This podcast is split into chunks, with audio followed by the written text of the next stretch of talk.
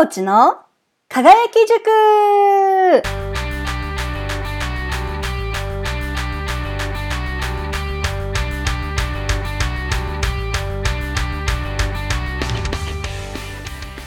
おはようございます。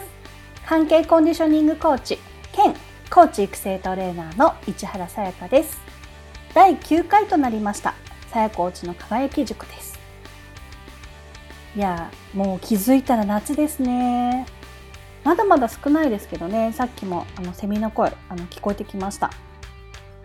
このセミの声聞くだけで、なんか暑くなりません？じわーっとなんか体の中から汗が出るような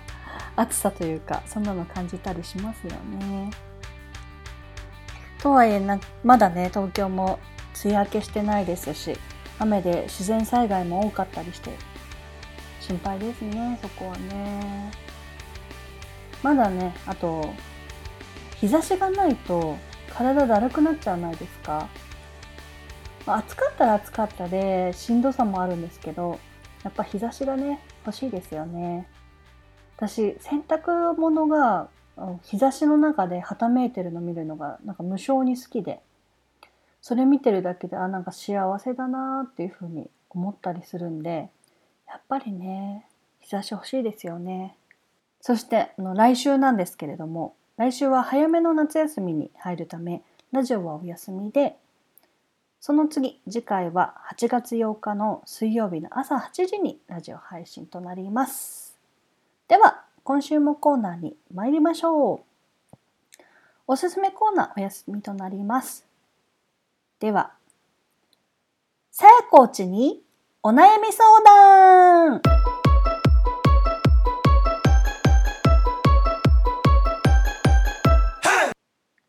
今週のお悩みは、人間関係がいつもうまくいかないんですが、どうしたらいいですか？というお悩みです。いつもうまくいかない。いつもっていつからですかね。2つお話ししたいことがあります。1つは、人間関係がいつもうまくいかない原因が親との関係にないか見てほしいっていうことです。絶対に親との関係に何か原因があるっていうふうに言ってるわけじゃないんですけど、小さい頃の親との関係って大人になってもね、結構影響があることが多いんですよ。でも落とし穴になってるのが、そんな影響があるってことを自分では気がつきにくいってことです。私の話ちょっとさせてもらうと、私、姉と弟がいるんですね。兄弟の真ん中なんですよ。で、小さい頃姉は褒められて、注目されて、弟は可愛がられていたんです。というか、幼い頃の私にはそう見えていたっていうことなんですけど、じゃあそうするとどうするかっていうと、私は親の目を引こうと考えるわけですよ。で、それで私は拗ねるっていうコミュニケーション、そういう戦略をしてました。拗ねてると、どうしたいのとか、じゃああれするとか、これ食べるとか、先にこれやってみるとか、これで遊ぶとか、親に構ってもらえるわけですよ。そういうコミュニケーションを、そういう戦略をしてきた子供が大人になるとどうなるかって分かりますか？大人になってもね、拗ねるっていうコミュニケーションを続けるようになるんですよ。もちろんみんながみんなそうなるって言いたいわけじゃないですよ。でもね、私の場合はそうだったっていうことなんです。で、拗ねて人に言うことを聞いてもらえるっていうのが身に染みてしまうと、もうそれ以外の人の動かし方っていうのが、自分の意見の通し方とかわからないんですよ。でもね、周りの人って親のようには拗ねたからといってあれこれと構うわけじゃもちろんないですよね。最初はもしかしたら構ったりするかもしれないけど、本当にそれごく最初だけです。その徐々に拗ねるって行為に対して嫌気がさしていくんですよ。なんであの人ってこんな気分嫌なんだろうとか、そう思って距離取られるとか、めんどくさい人だなって言って離れていきます。面と向かってそういう態度するのやめなよとか、そういう風にすねるのやめなよなんて言わないですよ、大抵の人は。めんどくさくなって離れるんです。もう言うのってすごい自分の中のエネルギー必要ですよね。聞いてもらえないかもしれないと思うし、だからめんどくさくなったら離れちゃうんですよ。で、もし言われたとしても本人はそれがもう小さい頃からもう自然とやってる身に染みた行為なんで、身についた行為なので、言われたとしても何言われてるかピンときません。あとね、この人って構ってくれないなと思ったら、あ、なんか冷たい人と思ってもう一緒にいたくないみたいな感じでこちらから離れるとかありますね。そうやって人間関係がうまくいかなくなることが繰り返し起きてたっていうのが私の体験です。じゃあ同じことがそうやって繰り返されているなら、その根本を変えましょうって伝えたいんです。その根本が親との関係にあるかもしれないってことです。その根本に小さい頃の自分と親との関係があるって思わないかもしれないです。でも身近にいるあの人、隣のあの人、大切なあの人のあの人との関係に困っているだけだって思うかもしれません。でもね、そういう時こそ小さい頃の自分と親との関係で何かあったのかもしれないなって思って、幼い頃のことを思い出してみてほしいんです。で、心当たりがあるんだったらそれを変えるように動いたらいいですよってこと。もう一つお話ししたいことは、その繰り返されていることってもうパターンとなっているので、ここで終わりにしましょうよってことです。今はなんとなくその関係なあなあにしたりとかね、その場から立ち去ったとしても同じようなことってやってきます。例えば2回離婚した人って3回目も離婚がしやすいとか、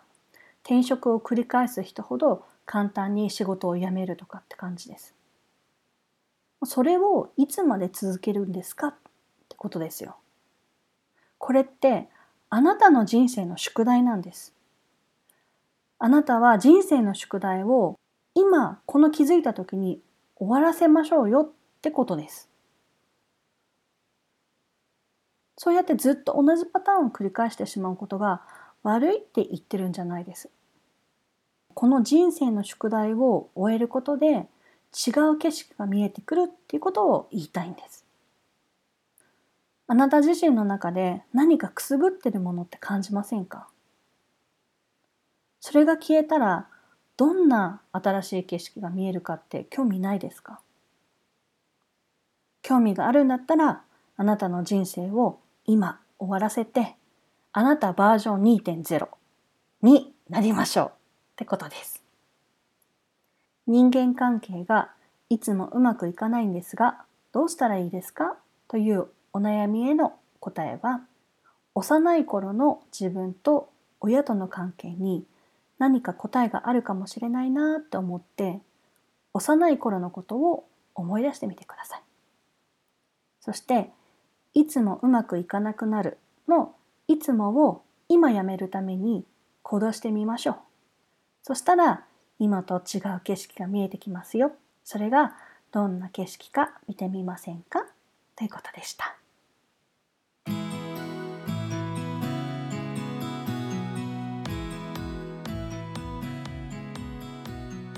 今週も終わりが近づいてきました。冒頭でお話ししたんですが、来週はお休みのため、次回は8月5日の水曜日朝8時に配信します。お休みといってもね、遠出はできませんので、近場に夫に車で連れてってもらう感じなんですけど、まあ、ほぼほぼ家にいてちょっとやりたいことがあるんでね、何かっていうと自分のサイトの改修したいなと思って、この作業がね面白くなっちゃうんですよね。なのでまあどうせ遠出できないのでこれ幸いにと、パソコンを水をぶっかけてしまったパソコンを使って動くので作業したいと思います。あとね、休み中はね、夫が多分料理作ってくれるんですよ。まあそんなに毎日じゃないけど、豚肉の生姜焼きとオムライス、お休みと長期休暇のたんびに毎回ね、うまくなるんですよ。味も見た目も。いやー、すごいなと思って。毎回美味しくなるって、美味しくアップデートされるってすごいなと思って。私結構不安定なので、美味しくなったりまずくなったりとかあるので、まあ、毎日作ってるとね、気分もありますよねっていう言い訳なんですけど、それも楽しみですね。ということで、今週も最後まで聞いていただきありがとうございました。このラジオのご感想、相談コーナーへのご質問、おすすめコーナーへのこれおすすめだよってことがありましたら、ぜひメッセージください。私のウェブサイトにメッセージ書いていただけるリンクがあるので、そこからお気軽にメッセージくださいね。では、今週もあなたの日々が輝くような毎日となりますように。お相手は市原さやかでした。それではまた8月8日に。